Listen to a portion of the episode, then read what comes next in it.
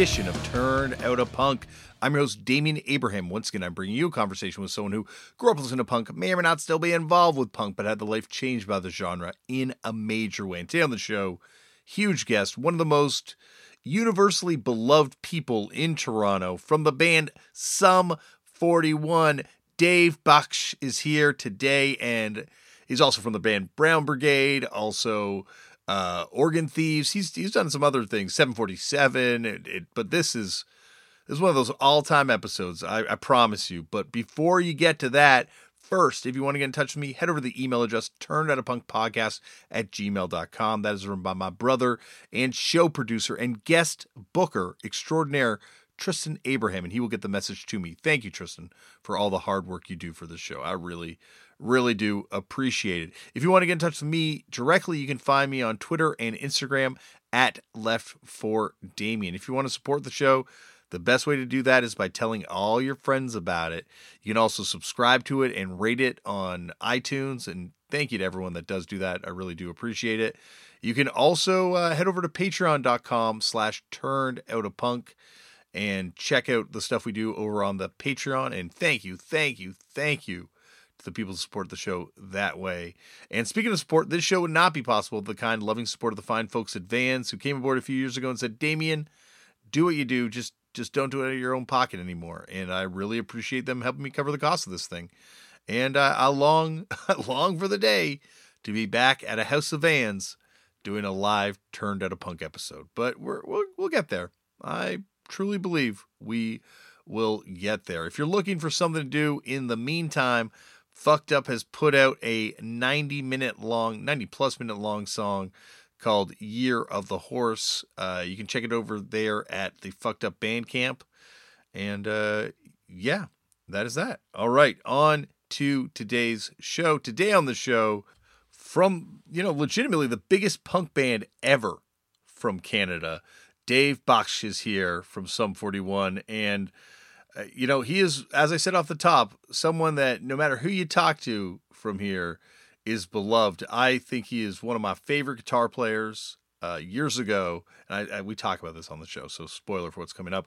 Uh, just after he left Sum 41, uh, he did a tape, like an instrumental tape, before Brown Brigade came together, and I got a copy of this tape, and I remember loving the song on it and wanting to do an audition for him uh, because I, I just think he can write a riff. This guy knows how to write a song, and I'm not alone in saying it. Like this, as I say, this is a band that has sold like circles around every other punk band from Canada. Like it's it's wild when you start getting into to all the uh just how big this band is and and has been for years, years all over the world. Uh they have a new-ish record that um is called Order in Decline on Hopeless. You can check that out. Uh it's I'm sure it's everywhere uh now in stores, but obviously it's everywhere online as well and I'm they're probably going to be working on some new stuff. There's talk of them doing a tour in Australia with the Offspring that's going to be rescheduled soon, and of course they will be touring extensively. But this is oh, I've wanted to do this for so long to get a chance to talk to them like this.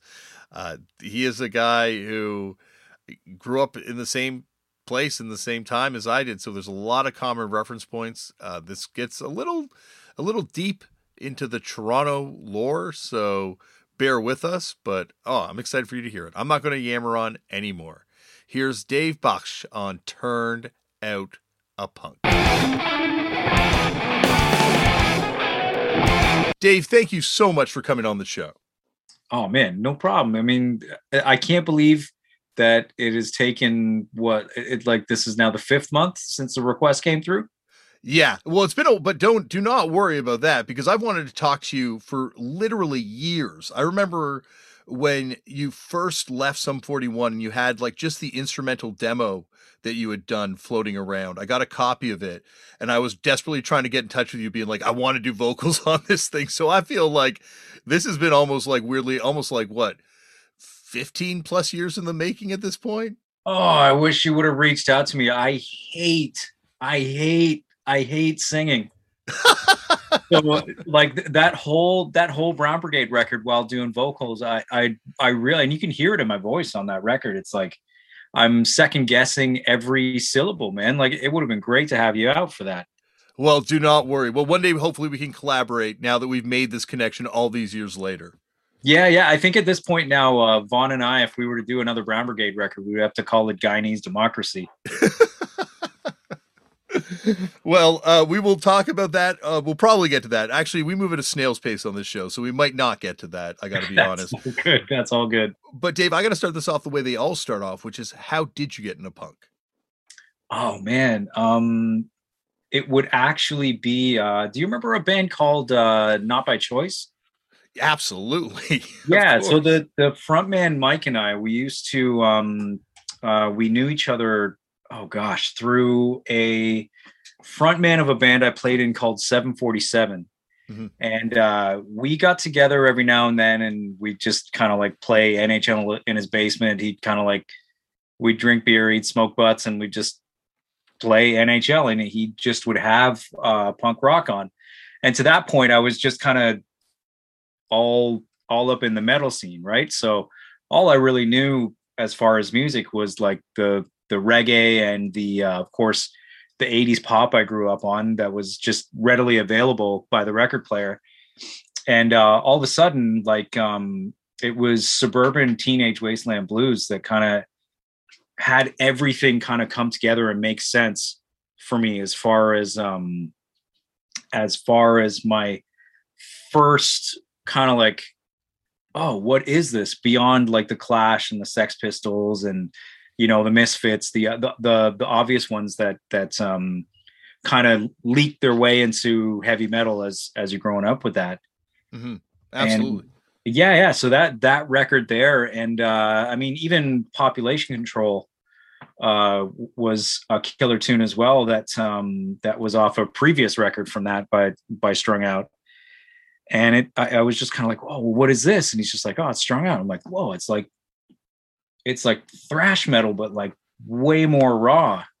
It was like like punk rockers that can play. And he's like and kind of explained to me how like a lot of uh the the wave of punk that we were listening to uh, a lot of the metal dudes kind of like got tired of playing metal because i mean let's face it like the the genre the genre kind of got washed around that time around like like um you know 92 94 and um just like that raw kind of do it yourself attitude all of a sudden was was uh was being born again Mhm. and it was being born through these bands that kind of uh shaped and molded uh a lot of my guitar style It's fascinating when you look at that kind of wave of bands that you're describing. Like Trevor Keith was just on the show from Face to Face, and he's definitely what you're describing, like someone who was, you know, in a metal until like the late 80s and then just kind of felt like that scene was dying off early 90s i should say and then you know they Yeah, they become face to face and and it's it's funny even there's like a lot of people that have been on the show that were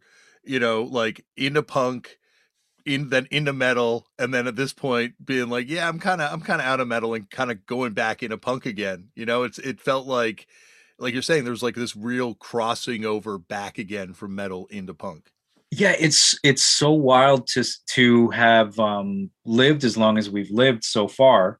First we made it. Yes. Congratulations. Yes. Barely Yeah. barely. But um just to see the um it's almost like the the genesis of another wave has been so cool. I mean and not just within punk rock like uh seeing um the the next uh like the changing of the guard as far as like the handing out sorry the handing of the torch to the next wave of indie has been kind of cool too because this time around like indie rockers are a lot nicer than they used to be.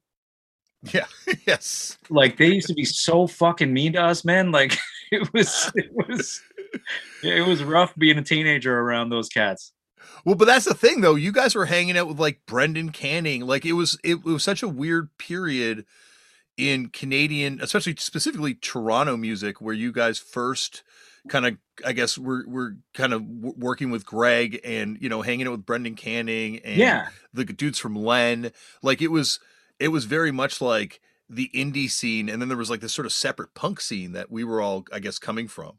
But it's wild because um, just even talking about uh, guys like Brandon Brendan Canning and and especially Mark too. Like Mark was such uh, he was an encyclopedia of music, hmm and uh, I remember him and I really bonded over um, over '90s rap.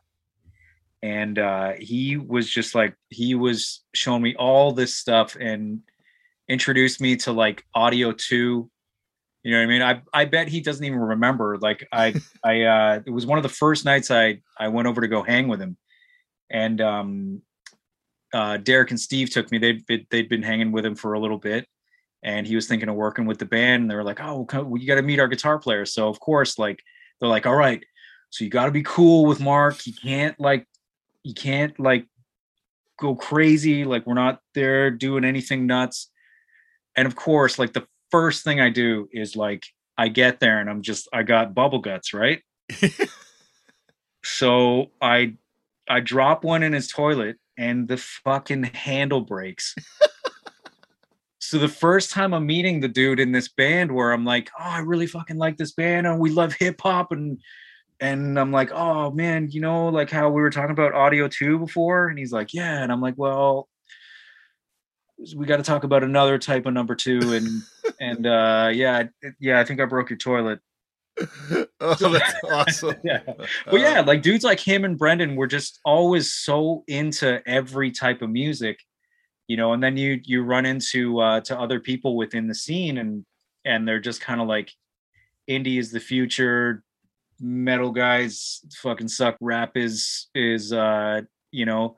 Our, the the opinion of some of those guys was like rap is is just like it's too dominated by black people and it was just it was a weird scene and but i but i'm guessing it's because we came in at at kind of like the end of it where like everybody was doing indie. Hmm hmm It's also like you bring up Len, and it, they are like one of the most fascinating bands to me because, Right. well, you know, get- like everyone just thinks of "Steal My Sunshine," especially internationally, but oh yeah that early stuff where it's like a shoegaze thing when Brendan's in the band, and then even later when they did that video where they they get robbed at that store Spazz. yeah yeah totally yeah yeah oh dude the uh the the paintings in the background that uh of my of the photo that you took those are all done by mikey by Spazz. That's amazing. That's man, that- so- th- like back um in the day when he owned it with his uh uh, it was his then wife heidi um i would just go to the uh the store and just hang out. And we just chat talk and they just had this cool little boutique and he would design the clothes. And man that, it was just such a cool little spot uh just off of college You know what's so wild? When I worked at Much Music, I searched for that video. Like I I combed that library like for 2 days on lunch and I could not find any reference to it. And it's because I knew two of the kids, the kids that rob the dude from Len in that video were like two kids I knew, Sebastian Lyle, I think his name was. Okay. Sebastian something, and Colin was the other kid who were like two skater kids. But that, Colin. Yeah, remember that kid Colin? Did Col- Colin had uh some teeth missing and Yes. like uh dude, Colin was awesome. he was a hard kid. He was Yeah, a yeah, very yeah. He- scary hard kid. That dude was always good to me, man. Yeah, that's awesome. What a small world. How great. I know, right? well, that's the thing about Toronto, I find. And like, you know, I'm obviously, when I say Toronto, I, I don't mean that in sort of the Toronto centric way. I mean, like, geographically, the greater Toronto area. Oh yeah, yeah, yeah. Ajax we're and stuff. kids. Yeah, we're Yeah. all, everyone's connected through like one degree of separation. It's it's so wild, right? Especially with um that whole uh the scene because I mean we were what what was the club we were playing around those days on Queen? It would have been Rivoli? yeah, Rivoli, Holy Joe's, stuff like that. Yeah. um and then but i mean for the most part we were all on college street right like we were we were playing um places like uh like d's and and uh oh what was the other- Elmo, I guess. I saw you guys at the Elmo yeah. with 10 foot pole upstairs one time. yeah that's right that's right and um the comfort zone too right Yeah, the comfort zone. That's right. yeah Wow. i know it, that is that is some real Toronto shit. Um, Yeah. I was going back though. Uh, before that, you mentioned you know the records being by the turntable in your house. Did you grow up in a pretty musical house? Yeah, absolutely. I mean, um, the uh, my dad would play a record to death. So like, um, I mean, just like something like Carl Douglas Kung Fu Fighting. You know what I mean? Yeah, Before he yeah. goes to work, he's got to hear it, have his coffee, and hear. You know, so like every morning, you're just like, oh ho ho ho, right? It just goes into it, and so, but um, there was just such uh, because of my mom, there was uh more eclectic uh kind of collections. So my mom would just like Ventures records. She had so many of them, and then they they loved those like K-tel compilations as well. So there were tons of those, but um, you know, lots and lots of reggae. Like of, of course because of the the Caribbean connection, Mhm. soca, um, you know, everything from like Arrow, Sparrow, Byron Lee, uh, would be the more popular ones, and then you know, like right down to like just like Guyanese heritage bands like uh the Trade Winds. What do the trade winds sound like? It's it's like it's I the, the the way I would describe it would be like Caribbean folk music. Oh, that's awesome! I gotta check this out. Yeah, so it's it's got that kind of like shuffling beat. It's got uh like a like a soca tinge to it sometimes. Mhm. And uh really um just grooving, man. Like it, it just it has this cool cool feel to it, but like you don't want to like I don't know, like I wouldn't try to impress a girl with it anymore. like yeah, so um, I was gonna say that uh, like you're pro- you're playing pretty young, right? You're in 747 by the time you're what, like 15, 16? I I picked up the uh it, it was kind of like the guitar that got passed around uh all my friends and uh basically you you everybody kind of got their start on this red profile. that's awesome. And uh yeah, yeah I mean the, the I mean the the god growing up in Ajax in the metal scene like the baddest guitar player was this dude named Shane App- Shane Appleton. What was Shane's band? Uh he was in Nemesis with my cousin Stefan and uh my cousin Vaughn. Okay, who ended up uh Vaughn ended up being in Brown Brigade with me, and they had a rhythm guitarist named Mike Sarson, who was uh the older brother of my uh my best friend at the time, Brent Sarson. oh, that's all. okay. And yeah, it was just connected through all of that. Because Mal Havoc has a lot of connections to Ajax too, right? Oh man, Mal Havoc. I still I still have a band. I have a CD from a band that played with them. You remember Mundane? No, mundane. I, I'm like maybe if I saw the, the CD or the Oh. demo. I have no idea uh, if you'd be able to find it anymore. Yeah, but the record was Seed, and I saw Mundane with Mal Havoc, and I and it was just, dude, it it blew my mind. They were like, it was like Sepultura Roots before it happened. whoa. Yeah, just so percussion driven, so heavy. Guitars were just like they scooped the mids and broke the knob, scooping them. Like it was crazy. That's wild. So, Yeah. was the recording any good too? It was it was not bad for uh for the time. Yeah. Yeah, so There's like a lot of like deep metal roots in sort of like the eastern part of the GTA. Like, you know, like Scarborough with Slaughter, obviously, but like Yeah. right through to Mal Havoc to like, you know, like a lot of shredders from from that part of of this world. yeah, man, it's so boring. So boring in those towns. So all you had to do was just like sit beside a radio and and figure out what was going on guitar wise. Yeah. Yeah. Uh, so where did how did 747 come together? Uh, well, we, uh, my cousin Vaughn and I had just gotten out of a band uh, called Embodiment, and it was a, a death metal outfit, and uh, we had taken the drummer with us, but uh, the singer at the time. Um, these days he's awesome. He's he's got a family. He's taking care of himself, stuff like that. But uh, he was a wild man, an absolute wild man. We were. Uh, I have a vivid memory of playing in a friend's basement, uh, and him just hanging off the pipes with like a, a. It was almost like a. I don't know if it was finished, but it was like the Danzig skull on his stomach. but I, I kind of remember it not being finished yet, and uh, he just like all of a sudden everything had to be shut down. And then you cut to us just running upstairs. I'm like yo where's where's where's our singer? Where's our singer? I don't want to say his name just in case. Yeah. But, um they're like oh he's outside. And he's fighting on the lawn. I'm like oh my god me and the drummer go to the front door and yeah sure enough he's fighting on the lawn.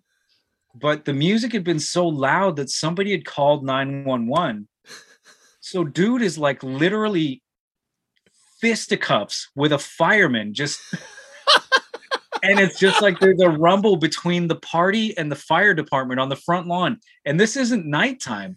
This is like middle of the day saturday it's just it's just going off and it just there there was no there was no end to it. We end we eventually were just like okay well we got tired of watching firemen fight civilians. So we just started wrapping up cores and, and packing up That's insane. So was this guy older than you guys with like a Danzig tattoo and fighting firefighters? oh dude he was way older than us we had a we had a buddy he was so old that we had a buddy named um wait actually no i shouldn't say buddy's name either Okay, but yeah. he had like this super extensive CD collection. But like their go-to, like we're gonna make out with our chicks song now was uh oh, I forget the song, but it was by Uriah Heep. so all you'd hear, all you'd hear is like Uriah Heep start up and and he'd just be like, Oh, the Heep, gotta get out of here, Baksh. So,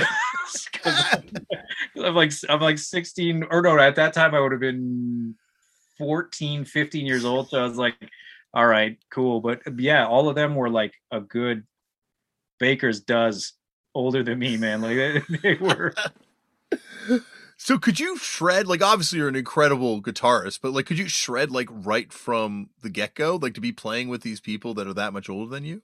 no no no no no no I'm to, to be totally honest I'm a way better rhythm player than I am a uh, uh shredder Really? I think yeah for sure yeah absolutely. I've seen you bust solos live and stuff. Well, yeah, but I mean, if you really, really break down my solos, it's it's it's just within my style. Like, it's just Okay. it's it's kind of like how um you know you how a musician like me would approach punk rock. It's like it's it's all there. It's not very intricate, but it's you know my my passion has always been playing rhythm, and it's just because you know guys like Scott Ian and uh, the the dudes in Anthrax, who I think if I didn't appreciate that band as much as I did, I don't think I would love punk rock as much as I do. I get that. I can see that. And both and like not so much I guess with with Kerry King, but certainly with Jeff, like eh, the punk rock hardcore influences Yeah. there and, and Scott Ian as well. Like there's huge yeah, absolutely, huge influence from that stuff too. So I could totally see that. And that's for me the metal stuff I like more too, is like the stuff where it is kind of raw and it does kind of have that connection to, you know, kind of like the punk stuff where it is kind of like gritty. Yeah, I mean, I've I've always been drawn more to um to having fun and and uh you know a little more of a lighthearted approach because you know music for me growing up was was an escape from kind of like the shittier parts of growing up you know what i mean like Mhm. um being like not not to draw too heavily on on the experience because there was there my my uh it was definitely heavily in favor of positive experiences as a kid you know what i mean but those Yeah. you know sometimes the the negatives would would kind of weigh and it just it made me go to things like funk things like reggae You know what I mean? And and I I just love hearing music where people are having a good time and they don't care if you are you can either come along or you can sit in the corner and sulk you know what i mean Yeah, yeah. yeah but then you know i also i also love Type O Negative too that's some some heavy sulking music Yeah, definitely. yeah There's, you know, but you know, there's a party there too somewhere. You know, Pete Yeah, Steele was having a good time. yeah, yeah, yeah. Um, oh, were you like a fan of much music stuff? Did you have much music growing up? Oh, of course, of course. Um, man, one of the first times I remember being like, "Oh man, that lady is beautiful." was uh, I think it was Madonna's "Material Girl" video, yes. and I was like, "Wow." And, and and yeah, like of course you don't know because you're a child, but it just kind of started me down a uh, a path with much music and a lot of a lot of like like goals and dreams were kind of built off that like th- they would go to Reading Festival, you know what I mean? Like Mhm. We had Master T bringing in dudes from Jamaica that we like we only knew about some of these guys in Jamaica because of tapes that we would get when we would go back to uh to visit Guyana with our parents. Yeah. And like the whole business out there is like you buy one CD and then you bootleg the shit out of it. And yeah. So my cousins would come home with these tapes. I'd come home with these tapes. And it would just be like, okay, we trade them back and forth. And then all of a sudden, Master T's got these dudes on on uh on uh like The mainstream. TV. Yeah, on the mix. Yeah, yeah, with his keyboard named Roxy. Roxy. My mom's name. I Yeah. that was like you look back on that stuff that they were playing on there, and even the stuff that was getting on Pepsi Power Hour. Yeah. um, it was like so cool, like so much like deep cut stuff, and you could tell like it's because like you know Master T loved music like that, and so he's going to put on stuff he likes, you know, in, in the same way that you know the other VJs felt. Well, maybe not all the VJs, but some of them felt like they really love music. Yeah, absolutely. And it, I mean, I remember uh it was Teresa Roncon because every metalhead in the world had a crush on her. Yes. Um, but she was interviewing Chuck from Death, and I remember him. She was like, "Why are you wearing a, a sweater with a kitten on it?" And he's just like, "Cause I'm tired of people thinking I'm a murderer." Yeah. Just, and like metal at that point, I was like, "Oh, okay, that makes a lot of sense. Like it's just expression." yeah. You know what I mean? Because I was a kid that that because of the way I grew up, um, one of my first experiences with like rock and roll outside of the radio was my uncle bringing me a. Uh, remember the old uh, grocery store, Knob Hill Farms? Yeah, absolutely. Okay, so it was like one of the Knob Hill Farms baskets. These things were like plastic, Yeah. like laundry baskets. An iconic basket. An iconic yeah, basket. exactly. Yeah, yeah. If you know it, you know out. it. Yes. yeah. And if you ever see one, hold it for me. I'm gonna buy it off you. But um this thing was just filled with CDs that were definitely stolen. and, and I remember the first one I picked up was uh Led Zeppelin 3 yeah. right? So I never really had that kind of like mentor in rock and roll that's like, no, no, you don't start with three, man. You start with this one. Or Yeah. like, you know, so I put it in and immigrant song kicks in and just that vocal kicks in. And I'm like, it scared the shit out of me. Like to the point where I had to like turn off the turn off the CD player. And I was like, damn, what the, what the fuck? And so I just went back, press play again. Ah, just shut it off again. I was like, that is fucking scary, dude. That's it was so scary. And then, but but then all of a sudden, I just listened more to the record, and to this day, it's still one of my favorites, man. Like "Out on the Tiles" is my absolute favorite Zeppelin song. there's a lot of things where like because I had it and I had to love it, I I grew to love it, you know, because it's and I think it would not be the same case now. There's probably a lot of things that I hear now that I'm just like, yeah, no thanks. But because I, because I like would ha- you know I committed thirty dollars or whatever to get this CD, unless yeah, of course you you acquired a CD some other way. Um, you know, it was like an expensive thing that you picked up, so Yeah. you were gonna love it even if you hated it. Absolutely. And I mean, anything you didn't like, you just concentrate more on the liner notes. Yes, exactly. You're like, who? all right, like I'm no, I've got to pick all these bands that I'm never going to hear off this list. you know? Exactly. Exactly. If you bought, and I, uh, there's still bands to this day because I bought the wrong record that I, I, I have a hard time getting into because I'm still associating them with being burnt at HMV for like a you know twenty eight dollar import. Oh, uh, what would uh what would be one for me?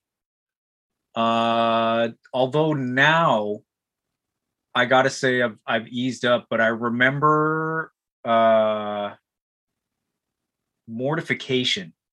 yeah. and I got I got the record. I forget something steel or something like that. I remember it was a red cover. And uh I just heard it and I was like, no, this is not for me. This is terrible. Wait, yeah, no, and, and and then you're stuck with it because Yeah, exactly. Because like, you know, that you're not uh or, or what's it called? Uh deja vu discs doesn't exist at that point. yeah, exactly. So before the CD UCD game became uh so strong. Yeah. Oh my god, dude. I, any young any young punks listening to this right now are probably like, this dude is ancient. Well- and you know what? You're right. You are absolutely correct. well, you know, I wanted to say though, because like it's interesting, like you mentioned earlier about things coming back around. Um, you know, like there's certain things that come up on this show that are major getting on points to to punk music. You know, like Okay. like major on ramps. So like the B52s and Devo playing on Saturday Night Live seems to have been something where a lot of people that have been on the show of a certain age, like that was when they were all like, okay, there's something out there, you know. And then like for for pe- people like your, yourself and myself, it's like that Nirvana, Green Day kind of like year span, a couple year span, you know, where there's like all this alternative music bubbling up. But then it's you guys, like for a generation of younger kids that are coming on this show it's it's your your band. Like you guys were the gateway to so much of this stuff. I was talking to my brother today. You guys are the biggest punk band ever from this country. Man, it's wild. I've never heard that my, in my entire life, but I just know through um actually like digging into to things like DMs and people reaching out and stuff like that and actually taking the time to to talk to to um I guess kids and and people that enjoy the music it's like there is some sort of of uh great kind of groundswell with the band and and uh especially in Europe going over there and and just seeing that because we we stuck to our guns and and did what we wanted to for uh you know for the most part. Of course we have mistakes that we made but just realizing that in the long run you know not uh not switching to another kind of style uh coming 180 and uh you know because i mean that's really hard to pull off. It's just it's a huge huge compliment and i'm not used to those Yeah. No, I, I yeah, no, I, I feel I can totally get that why it's hard to take that sort of stuff. And sometimes I feel like I wonder if I'm making people feel a little awkward when I heap all this praise on them. But these are things I think about a lot, you know, and I think about the fact that, you know, like yourselves and I guess Alexisonfire and Billy Talent, um, and then, you know, Gob after that, and then, you know, like they're they're they're you know, they're these were the bands that kids from here got on board with stuff. And obviously you guys were, you know, superstars around the world and, and had huge success in other places too. But I mean, specifically for kids growing up here, like this was the this was the on ramp in the same way that it had been, you know, Nirvana and um, Sloan, I guess, for for a Canadian band, you know, before that, or DOA way back when. I guess what you would have heard on Brave New Waves, maybe at that point, but yeah absolutely absolutely i mean snfu like yeah, we, yeah, true. oh dude i mean even just local bands around here, you know, like like we we grew up with, you know, old Bonesy from from uh, out of hand. Yeah. You know what I mean? So yeah. like like they they were, you know, they were helping us out with shows. Uh the guys in figure four, do you remember that band? You know what? I I I gotta send you a photo of my question sheet that I have and for my like notes in front of me because I have figure four written down beside Oshawa connection question mark figure four.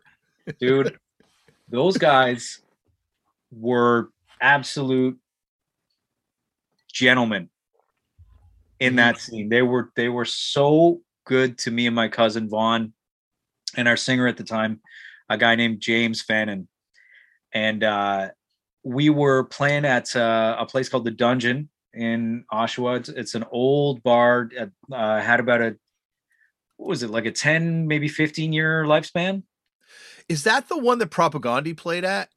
yeah, absolutely. Oh, yeah, yeah. Yeah, I guess it was like it was definitely a venue that you know, I because I didn't have a car at that point, but yeah, like it it ran for a consistent few, and it was like the punk venue, right? Yeah in in oshawa it was it was the one where where bands would actually come to and play and yeah notable acts like propaganda came through and and uh we were playing one night with uh with figure four and a few other bands and there was a uh kind of like a skinhead band and these dudes kind of like rode the the edge between you know traditional english skins and uh and neo Nazis. So they're basically not they're they are Nazis at that point. Like considers are Nazis. Well, yeah, they weren't saying, "Hey, don't hang out, Nazis." Yeah, yeah. So the uh we were getting spit on because, of course, like there we're we're two Indian dudes and a black dude, right? Like we're we're we're prime prime real estate for those dudes. And uh I just remember kind of looking down on my guitar as as I'm just like, this is insane. Like, I, how is this a part of our scene? And looking up and seeing Chico from uh, from Figure Four dragging two dudes up the stairs. Yeah. So apparently, Figure Four just kicked the shit out of those dudes for a good like 10 to 15 minutes of our set came down and just tore the tore the roof off that place. That's awesome. That yeah, is, it, was cool, yeah. it was a good night. It was a really really good night. That uh, well, for, I'm sorry you had to deal with that in the first place, but it's it's cool that like I remember them being super cool as a band. Like they gave my old band You're in Trouble a show at the 360. Actually, did you guys play the 360 with them one time? I think we did play the 360 with them. I think I played with you in my. you're in trouble. I think I might have a flyer somewhere. I got to look for it because I think. Oh, please, dude, uh, dude! That band name, by the way, is incredible. It was definitely the best thing about that band. There's probably no other good thing about that band, but but uh, yeah, they were nice enough to give us a show that night, and it was uh, yeah, because there was a lot of like you mentioned off the top, there was like a lot of attitude, um, it, like especially in Toronto. Toronto's like the chip on your shoulder capital of the world. Yeah, totally. You know, like a hundred percent. If you start getting success, God help you if you're in this area because it will not be a pleasant ride locally. I know, but but then you meet um I don't know, man. Like you you really meet uh I mean guys like Al, you know what I mean? From you know the almighty trigger happy. It's I was gonna say trigger happy. Yeah. You just like you meet guys like him and it's like, oh, okay, okay. So it is possible to be a band and have success and not have your entire scene turn on you because you know guys like him are just they're just they're good to people you know what i mean mm, mm-hmm. and you know what what do you think of the raw energy bands like back then were you a fan of that of those bands like obviously trigger happy but i mean you know five knuckle chuckle and trunk and the like. yeah i mean th- those were the bands that constantly came through oshawa right so yeah. uh, they would play like the moon room or the polish hall and those were kind of the bands that that um once I did start kind of delving into punk rock, we would always go out and see. Yeah. And you know, we we had a we had a couple shows with uh I believe uh one of the first one of the first uh lineups of Jersey. Yeah. Before But- the Ron Ronergy, when they just had that demo. Yeah, exactly. Yeah. Exactly. So and then yeah, I mean that whole scene kind of evolved into um it was kind of us, Closet Monster, a band called AWOL, and then um there was a great band uh that ended up folding um oh Was it Special Ed? lucky number seven Oh, lucky number seven. Okay, yeah. yeah and then oh, there, there was just so many so many and then like i mean like chuck coles and i grew up in the same scene but didn't meet until like you know 10 15 years later. And now like uh, like he's my family. You know what i mean? Like one of my favorite people on the earth. Yeah. It, but it, yeah. it was a big scene. Like that like you know if there's any scene that i think needs further documentation in terms of like micro punk scenes at that time it's it's definitely that ajax oshawa scene you know the fact that you guys kind of come out of it and then of course closet monster and the avril lavigne connection there too um but there's just like so many bands like you know i remember there was special ed and then there was this other band that had like they, had, they were like one of the first bands i ever met that had a cd it was like london was in the band so I'm trying to remember who else was in this band, but it was like pre all these other bands. But they had I couldn't believe it. There was they were like young kids that had put out their own like CD. Yeah.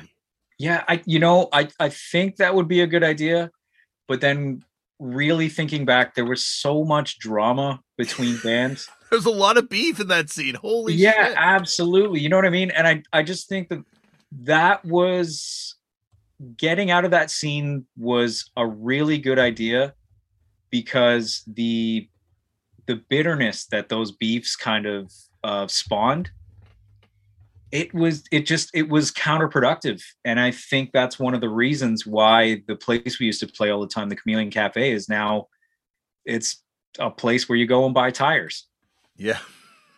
you Yeah. know like yeah like the the the uh wedding family came and did something really really cool there but we were we were just too we couldn't see past our our own bands at that point I guess that's the, the the burden of the you know kind of like when you have a scene and everyone's kind of like vying to kind of I don't know like it it just it just feels like yeah there was a real competitive competitiveness at that time amongst bands. Like I remember you know like eh, with Sum 41 like uh you know I wasn't supposed to like you guys because I was friends with this band that was friends with this band from Oshawa that you guys had beef with. And it was like this was like this whole weird division within this like yeah. scene of 25 50 people at most.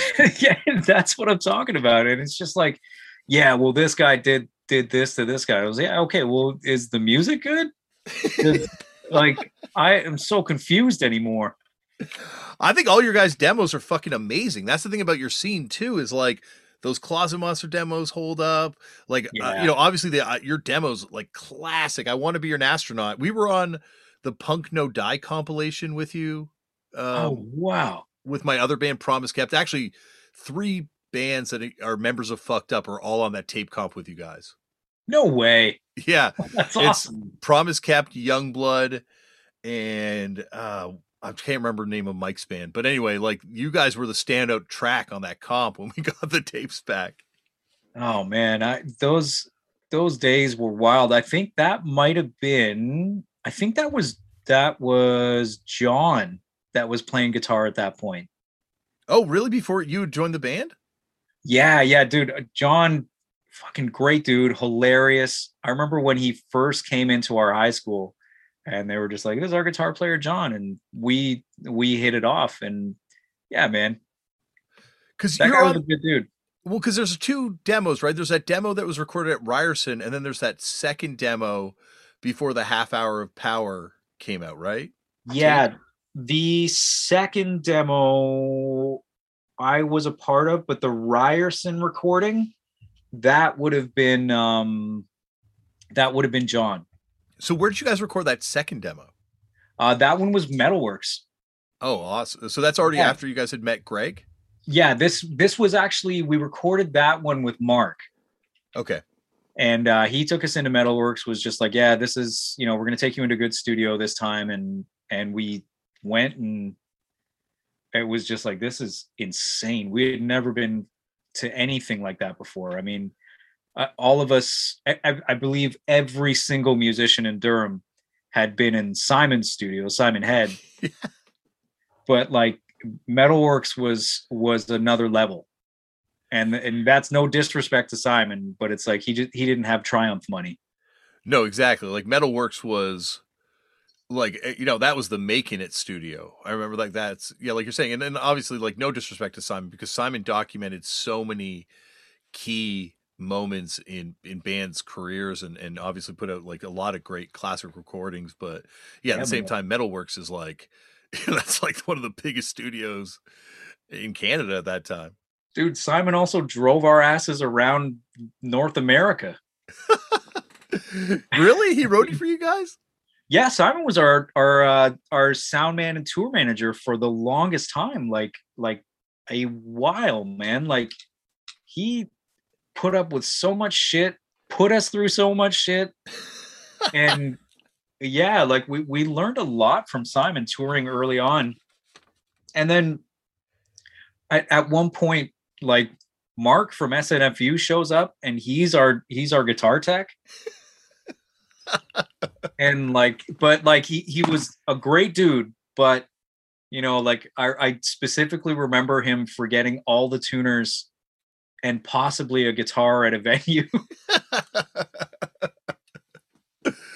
Was that like that first i remember meeting you guys at the um the 100 million treble charger video shoot and oh, wow. Okay yeah. you guys were saying that at that point like it was like your first tour it was like an all like college tour type thing? The first us tour i'm talking about that was like all like oh no no no actually the first the first uh, us tour um was actually with face to face.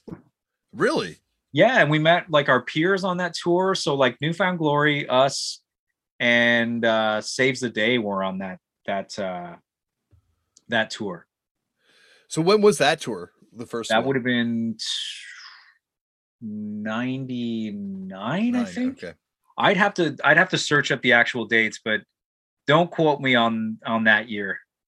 It's it's uh it's wild like how you know pivotal those kind of years were like in the late 90s for what kind of comes in the early 2000s like you're mentioning like the bands that you kind of hook up with on that tour it's like you look at the next sort of like bands that would explode into the next decade uh it, it's it's those bands. Yeah man and we all kind of rode the tsunami known as the music business in, onto the shore and just crashed into napster. Well, you guys were the last of the bands to like make it in the traditional music industry sense before, uh, yeah, everything got turned upside down. Yeah, absolutely. Like, two of our two of our records were released during a time where the entire business was just kind of like, what the fuck do we do? Yeah, You know, everybody was kind of rewriting the um the the kind of like the formula, the business plan. Yeah. No, it was definitely like, uh, you know, it's weird now because you look back on it and how destabilized everything was. You know, people are like, "Oh, it's the death of the music industry." Obviously, the music industry just did just fine in the end for itself. But you know, at the time, it was yeah, like, "Oh, this could be it." You know, like bands are just going to be self-releasing everything from now on. yeah to me it, it kind of just like it broke that that um that funnel that only let certain acts through and now in my opinion yes there's a lot less of the pie but there's more for people that deserve it. Yeah. you know what Yeah. i mean? Like uh, like people that put in a lot of work and and really had to learn what to do in in this whole like new business. Like i don't know man. I i really like the fact that um i cannot hear the same band you know for an entire week I think it's awesome, but I but I also I also miss the attachment of discovering a band. That um you know, that whole feeling of like looking through uh you know, looking through their lyrics, looking through this, looking through that. I, I think that that attachment to the artwork and what is that representation of that band at that time, there's a little bit missing but it gives me more time to kind of concentrate on the music. Yeah, no, definitely. And I, I, I think the other thing it takes away from is like the incubation period that a band yeah. would have. You know, like that for you guys. I guess that like '97 when the band first sets forms. I guess and it, to like you know 2000 kind of kind of period 99 period where it's just like you you you form like you get a chance to kind of figure it out a little bit and now it's every, you're you're out there you're pushing your stuff from like 14 years old on like to the yeah, world. right? Yeah. I i've got uh you know like I, I, definitely there's multiple times i've talked to people um normally cannabis dealers i find but like they're just like they record their first ever demo and they're like i'm going to put up on spotify tomorrow and I'm like, that might not be the like. You might want to wait till the second recording. Yeah. I, absolutely, man. It, and like it, it's weird about uh, how how drug dealers got the best gear. Yes. And a SoundCloud. Yeah. Well, everyone want everyone wants to be on stage at the end of the day. it is true. It is true. Yeah. Um, what uh, I wanted to ask you actually, how did MC Shan wind up on Half Hour of Power? This is a connection through Snow. So, oh. um, what's it called? Uh, Greg had started a band with Snow, and uh, they had recorded. I know, so it, it's crazy, right? Like, it, and uh, they recorded a record together, and uh, that was. Have actually, you heard this record? Oh, dude, yeah, yeah, yeah. Derek was was in the band. That was the that was the moment that Derek wrote In Too Deep. Oh, I think Ben told me this one time years ago that this was like Ben, yeah, but Ben's got the Ben. We had to actually contact Ben and be like, "Yo, you're telling the story wrong." well, that that does not surprise me for a second. I, I, but by the way, I Ben is fucking rad. We did a lot of touring with him, and and uh, that dude is yeah, he's nothing but good to me. But so, but but I did have to reach out at one point and be like, "Yo, dude, like, what you've heard about the story is not the how the story went." so, um, the name of the song came from uh, I I had come from a uh, a meeting downtown, and there was a uh, a thing at the science center called Into the Deep. Yeah and uh, we were just kind of like fooling around with lyrics and and this and that and he had the melody.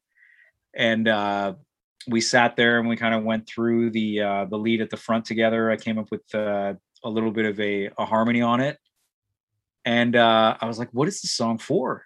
And he's like oh it's for uh, such and such. And i'm like oh shit man we should use this for us. He's like eh i don't know. It's not like we we were just and then he played me the song and i was just kind of like yeah you know what? It's probably not probably not heavy enough for us. And then um yeah so it ended up being like that. And we wanted to to incorporate rap into punk rock because we loved rap we loved hip hop. Derek loves old school hip hop. I you know my my true love is like you know that kind of what everybody refers to as the golden era but i love new rap as well like i, I can't lie.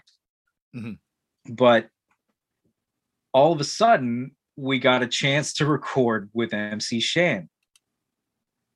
And the whole thing happened because um greg was kind of like hey like you guys want to learn how to rap? Like you should learn how to rap from mc shan. So we were like that's amazing. uh, yeah of course so he'd constantly be like, stay on beat, stay on beat. And for, for at this point, our only real experience was like okay, I'm I'm DMC, your run.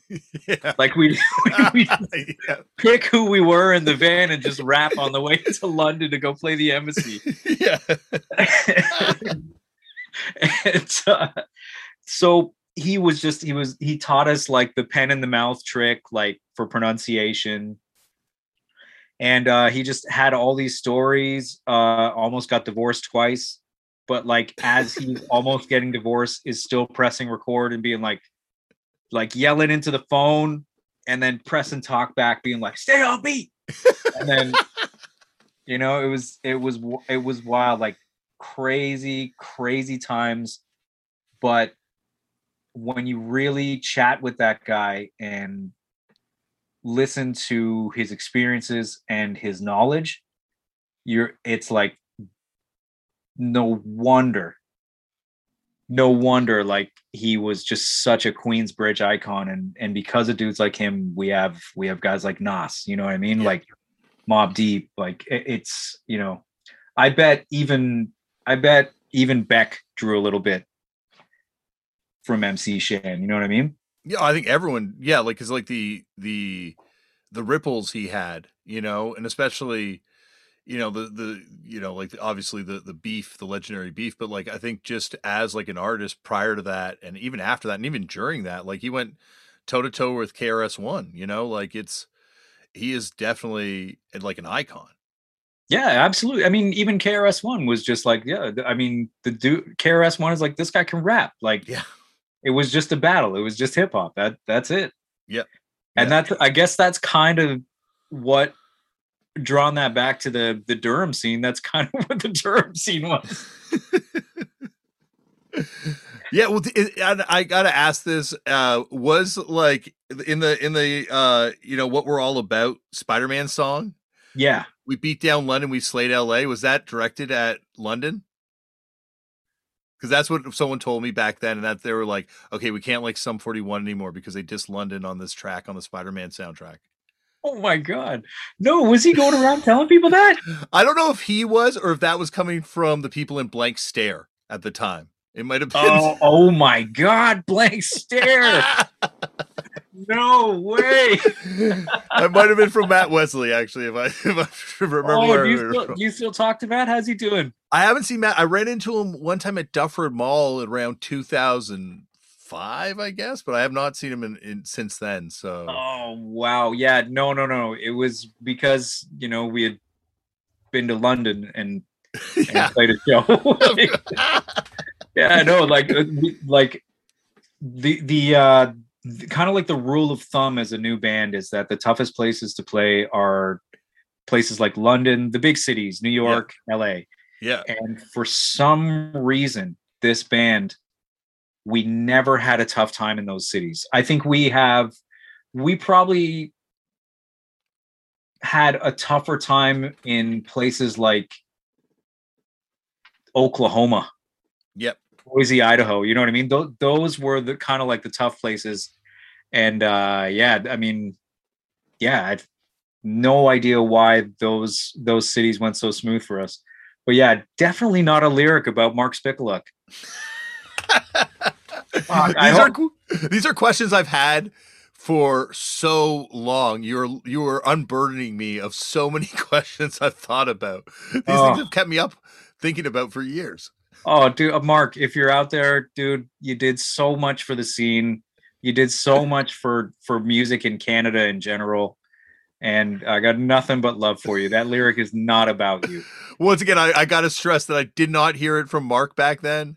Um, I, Oh I yeah, yeah, yeah. No, I'm just saying. so, I wanna I just want, in case he does hear this, I don't want him to think that I'm trying to rekindle past uh, Ajax beefs. Or- oh no way, no way. The the beefs were all between him and Derek anyway. Mark and I usually got along really, really well. It it was um it, it was also wild to watch that happen to you guys because like you know um that was the first time I'd ever seen it happen to a band that that I not that I knew you guys back then but like that I was like part of the scene you know when it when that rocket kind of when you guys you know took off it was incredible to watch happen because it was like well it never happened you know like there's there, there's no band from Toronto that had achieved that. Man i i still get that way. I got that way with with billy talent you know what i mean? Yeah. they were because they were a band while we were a band and just seeing them take off at the heights that they did it was it was just awesome. I mean even just it doesn't matter like watching you guys go it was fucking rad like it, it just it's there's an inherent kind of feeling in me. I mean, even I even get it with bands like like Radkey, you know what I mean? I I Mhm. love the dudes in Roam, uh, a UK punk rock band. It just it it warms my heart when I see uh, people that care, and and you can usually tell uh, within the music if they've got that kind of you know us or die kind of attitude. It's Yeah. almost like that that kill 'em all attitude, like the, the attitude you hear on that record, as opposed to uh to all the other records. It's like we're here, fuck you, like you know? Yeah. No, it- it's it's just it's to me it's like because I'm obsessed with talking about this shit on the show where it's like you look at the LA punk scene, you look at all these people from from this little tiny like, you know, the Masque where you had like, you know, a hundred some odd people and a you know, half of them wind up doing something interesting in culture.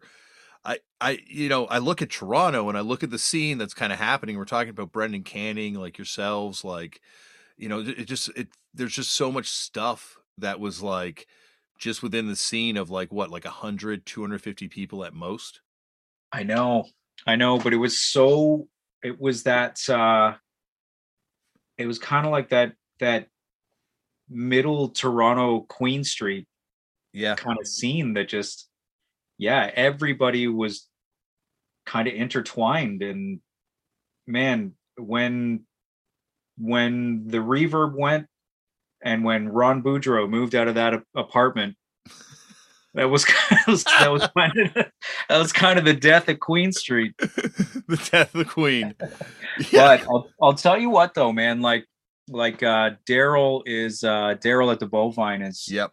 is flipping that place over and the clientele in there is awesome. It's great to go in and play a show for for uh, fresh faces again. And also i think that's the thing about you know the bovine like that is the only that is the, the true holdover of old queen street. Like that to me feels like the queen street we're describing you know like, yeah man it's a it's a home away from home for a lot of us like and yeah. Um i gotta ask you how did that whole dmx thing happen in the video? Oh dude he was in town shooting uh exit wounds i believe with Yeah. steven seagal. Yeah and uh of course because of the connection between island and def jam we were just kind of like yo uh can we get dmx in the video? Like well he's shooting a movie. I mean we'll see if he's got time. So the call comes back and they're like yeah he'll do it but he wants a four-wheeler for him and his boys. We're like one four-wheeler? They're like no no no. A four-wheeler for everybody and 30 grand. and like, you know, when you're like tugging on your parents' shirt, because like the the the Optimus Prime where he gets infected with the spores, like that's out. yeah Yeah, sure, it costs 12 bucks. And the other Optimus Prime is 10 bucks, but you you want it? yeah you gotta get that one yeah. Well, this time my dad didn't go, no, put it back. We don't got money for it. The our, our label daddy was just kind of like, yeah, I mean, if you- if you guys really think it's gonna be that awesome, we were like, it's gonna be that awesome. That's amazing. Yeah, and then he, yeah, like I believe it was uh it was B Rad's idea to have DMX ride through the party on the four wheeler, and this is like we're talking like compared to these days as far as like safety and and stuff on sets like you would never see like this type of like okay we're gonna drive a four-wheeler through this scene so With a bunch of kids. yeah make sure you don't get hit and that's like li- that was the warning and that's it oh, that's incredible. So was he cool? Because like I remember hearing at that time he's in Toronto, he like showed up at Tower Records and like tipped uh, tipped a kid of the cash like twenty bucks when he bought his own CDs. And oh. DMX every run in with that guy after that. I mean that he was he was just like he, of course he didn't remember us. Yeah. but that's kind of like the true test, right? Because because if you meet somebody five times and they're a nice guy five times, they are a nice guy. Yeah. exactly. Then, eh, so, every time it's like Groundhog Day all over again with that. Eh. exactly, exactly. But yeah, man, the, guy was the guy was awesome. And come on, man, like some of those lyrics, like they, they go to a dark place, but like what like what a fucking MC, man. Like th- that energy was so rad. And he's he's just one of those one of those performers that I I we're not gonna have another one. Yeah, changed music forever. Like his yeah. his his approach to it, like his the vibe. I remember seeing that video for the first time on Rap City and just being like, this is the coolest thing I've ever seen. Like the black and white one, just being like, this is, yeah, this is in, insane. And that vocal, man, like, yeah, just so like in your face, tough, intense. Yeah, it was, it was great. Uh, uh what was it like working with Tenacious D, you know, back then? Those guys were amazing. Those guys, like, what you see um in uh, as far as like Jack Black in interviews and in what you see between the two of them, I, that's who they are.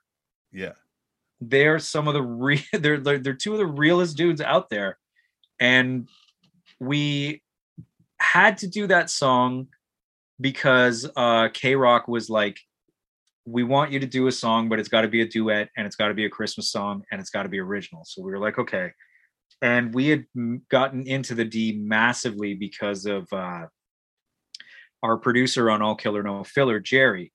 Uh, he introduced us to the uh, the old like HBO show that they they put on. Um, the whole like the crazy thing about that song because the song's all right. Um, it, it, I uh, I missed the Slayer party to write that solo, and it's probably one of the worst solos I've ever recorded in my life. and that's I, a Slayer curse. Yeah, I dude, I like the the time where it's like, okay, you're gonna do a song with with uh two of your heroes. Now uh go write a solo, and I'm like, ah, cool. I came up with the fucking most terrible shit. You guys, can we be friends?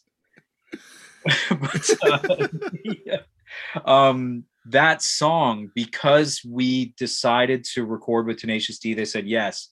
We were like, let's get it done. So we postponed uh, some press in New York that we had to do. Now, this was we were supposed to fly on September 9th. And uh, we ended up being in in LA for a few more days, and then we were going to fly in on uh, September uh, fly. We were going to fly on September 9th and then fly back out for a Blink show on September 11th. Wow. Yeah. Yeah. So if Tenacious D didn't say yes, we were going to be on that flight, man. That's that's insane. Right? That is so wild. Holy I fuck. know. I know. Like quite literally, quite literally, that band saved our lives. That is, yeah. No, and I repaid them with that fucking terrible solo.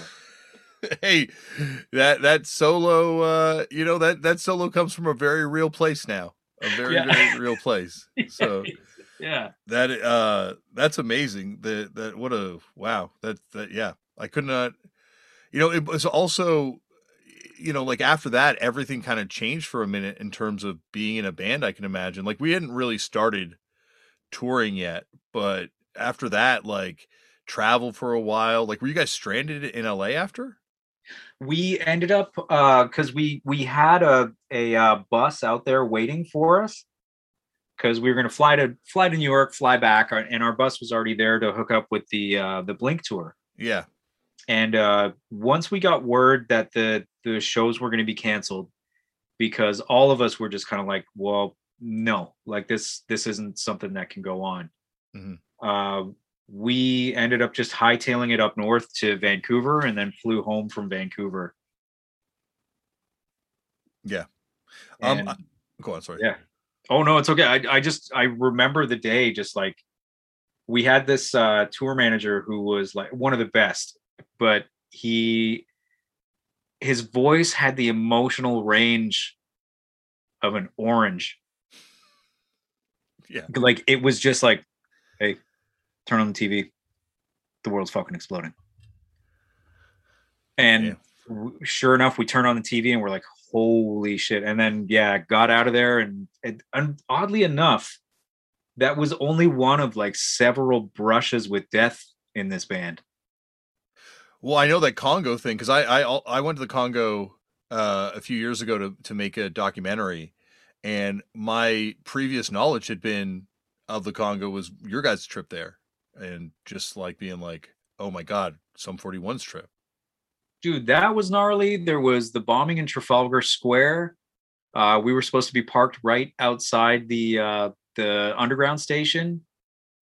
Uh, like there's just there's so many that it's it's like oh got away with another one we eventually got numb to it What were you supposed to be at Trafalgar Square for during the? I remember the Traf- Trafalgar Square Oh, bombing. we thing. were yeah, we were booked into the uh the Hilton that was on uh on the corner there in Trafalgar Square, and we were supposed to be parked outside until we could check in. And so we would have been like we would have had our windows blown out, maybe the bus blown over. Damn, holy fuck. Yeah, so we ended up uh we ended up driving straight to Arras, France, and uh we all got absolutely blitzed on the uh the ferry. I was kind of famous for like not partying too hard and and sobering up eventually. Yeah. And uh we I remember going to bed and uh calling my wife at the time and a knock at my door at three in the morning. And I look, and all I see is Cone's forehead in the uh the peephole. So I'm like, oh, okay, th- that's Cone for sure. Like, so I open up the door, and he's just like, he's like, we gotta break Derek out of jail. Right. And dude, his fucking tongue is hanging half off.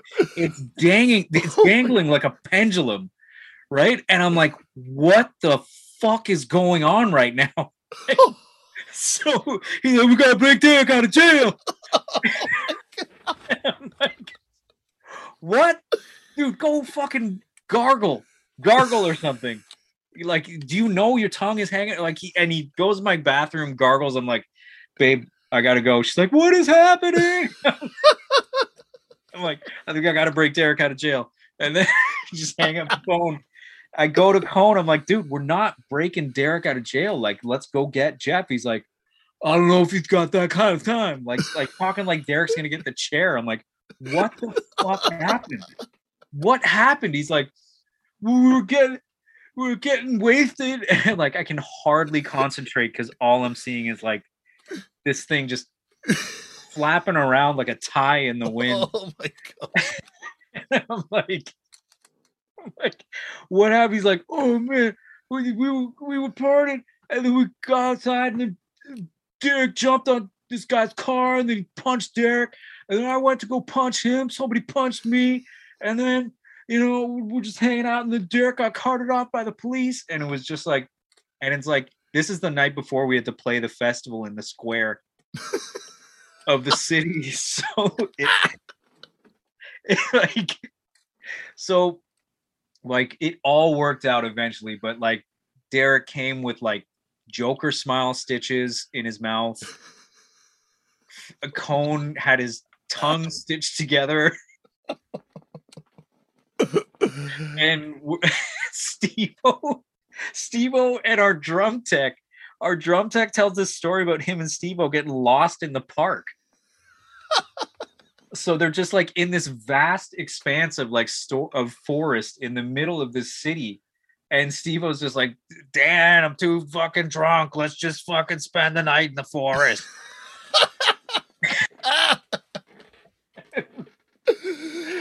Uh, dude, Oh, you got to dude. write a book. There's so many stories. it was just it was a wild night. I mean, yeah, uh, yeah, I, and they're they're the stories are kind of vivid because we we I don't know. I've been spending my time doing podcasts while while the while Doug Ford won't let me play shows. yeah, that is wow. Yeah, because like the stuff that's going on with you guys is just you know you're so young for all this shit to be happening. Like Oh. you know, Yeah. Oh my God. So like, yeah, and you hear like I heard things like, "Oh, Justin Bieber speeds in a Lamborghini," and I'm like, yeah, no doubt. Like, put yourself in his shoes at his age, and somebody hands you the keys to a Lamborghini. Of course, you're gonna floor it. yeah. Why not? Yeah. And that's the thing. It's like, you know, people forget that at every age you think you're an adult. At every age you think you're as grown up as you're going to be. And every decision you're making is good. Exactly. And then, you know, uh, until like it kind of turns around on you and you're like, "Oh shit, I am I am actually old." And yeah, like I'm I'm like halfway there. Yeah. It Yeah. happens one day. Like, you know, Yeah. you're like, and then you're like, oh shit, all this, all this bravado has turned to regret. it, it uh I, I wanted to ask you actually you know I've talked to you forever and if you ever want to come back here and do a part 2 please know Dave the door is always open yeah, yeah, of course. Of course. This time I won't this time I won't leave you hanging for 5 months though. oh do not worry this has been worth every minute this has been this has been well worth the 15 years plus years we've been talking about too um I appreciate you. I I wanted to find out like what was it like working with Iggy Pop Oh, dude. How many okay, how many times in your life do you hear a story about somebody that has done the things that Iggy Pop has done, but still takes the time to walk into his studio, look you in the eyes, shake your hand, and say, Hey, I'm Iggy. yeah You know what I mean? And he, Mhm. you know, he he knows the right amount of time to hold court. And he's just, yeah, dude, like he was he was a lesson in how to treat the uh the generation that is about to take the stage Yeah. you know what i mean like like Yep. it was it was just really really cool to see you know that joe schmo from from fucking cleavage treats us like absolute shit you know spitting on our pedal boards and stuff like that and iggy pop comes in and shakes shakes our hands Yeah. You know and you just kind of you you get a feel for like oh that's how you do it. Okay cool. And that's just what his vibe was the whole time and he just he hit the song the way iggy does and then we got to do the video with him. And uh the, some interesting things about him he was just kind of like in the middle of warning us not to like venture too far out in little haiti in uh, miami at the point at that time uh he was just kind of like yeah i just kind of like i just like eat my favorite food man. Like i really love chocolate cake lately. So um, i'm just eating a lot of chocolate cake. We're like dude you're like paper thin. Yeah. how the hell and then of course like his uh, he was dating uh i forget what her name was at the time but uh she was a supermodel of course because it's iggy. It's Iggy. Yeah. and um he's just kind of like yeah i just really like chocolate cake. And uh sure enough he like he orders a chocolate cake downs the whole thing doesn't gain a pound. I'm like yo dude if i sit next to a bag of doritos like i fucking feel terrible. Right? And he's just like well you know i just i know some deep breathing and that's what i do to keep the weight off That is awesome. dude that that's some of the the light stories he said some of the stuff i, I don't know if if i could do it justice because it's his story right but Yeah. Yeah. Of course. he told us some some wild stories after we offered him a glass of red wine and he was like nope nope nope if i drink red wine i get a little bit silly yes. and yeah and then proceeded to Infamously proceeded to so. tell us a story that puts every single one of our stories to fucking bed. yeah, he is. Uh, we played with uh, the Stooges one time, and like you're saying, he was he invited us backstage, invited us into his dressing room after the show, and just was like, like just like the nicest dude, and like has no reason to be. Yeah, he's an absolute gentleman, but I, you know exactly what it's from, man. Like the, the dude, like he grew up around parents that were cool. Like Yeah. he was he was rocking drums like eight feet away from them, Yeah, you know, till, till the early morning. So like th- th- this guy grew up in a cool environment and he grew up in a great time for music. And he like, yeah, he just he's he's got what I think um was missing from a, a lot of uh a lot of bands that thought they were going to be huge that we were coming up with. and, and he's been through it. You know, like I think that's the Yeah. other thing. Like he had he had periods. Like there's certainly interviews with him that you can watch where it's like. Ooh, he probably would have been a difficult interview during this period in his life. But yeah, for sure, for sure. I mean, I'm same thing with Rollins, right? yeah, definitely. Absolutely. Like, oh, that one video. Oh Whew. my god. You know the one I'm talking about. Yep. It's Oh, like yeah. After a show. yeah. And the kid is just like, yeah. But as I say, Dave, this has been in, in incredible. And anytime you want to come back, please know that the door is always open. Yeah, man. Pick the subject, pick the day. I'm I'm good, man. I mean, we're we're both from the same area. So yeah, I mean, I I have no excuse. I think we could probably do like a 45 minute conversation just about pizza pizza. Oh my gosh. It's so true. the history. Thank you, Dave, for coming on the show. And you heard right there, Dave can come back anytime he wants. That guy's got to write a book. He has stories for days. I, I and I'm I got closure on a lot of things I've wondered about uh, for for a very long time. That was a lot of fun. That's why we do this thing to have conversations like that. Speaking of conversations like that, another conversation that I've wanted to have for maybe even longer than this conversation with Dave is talking to the guest coming up later on this week on the show, Kevin Seconds from the band Seven Seconds is here on the show.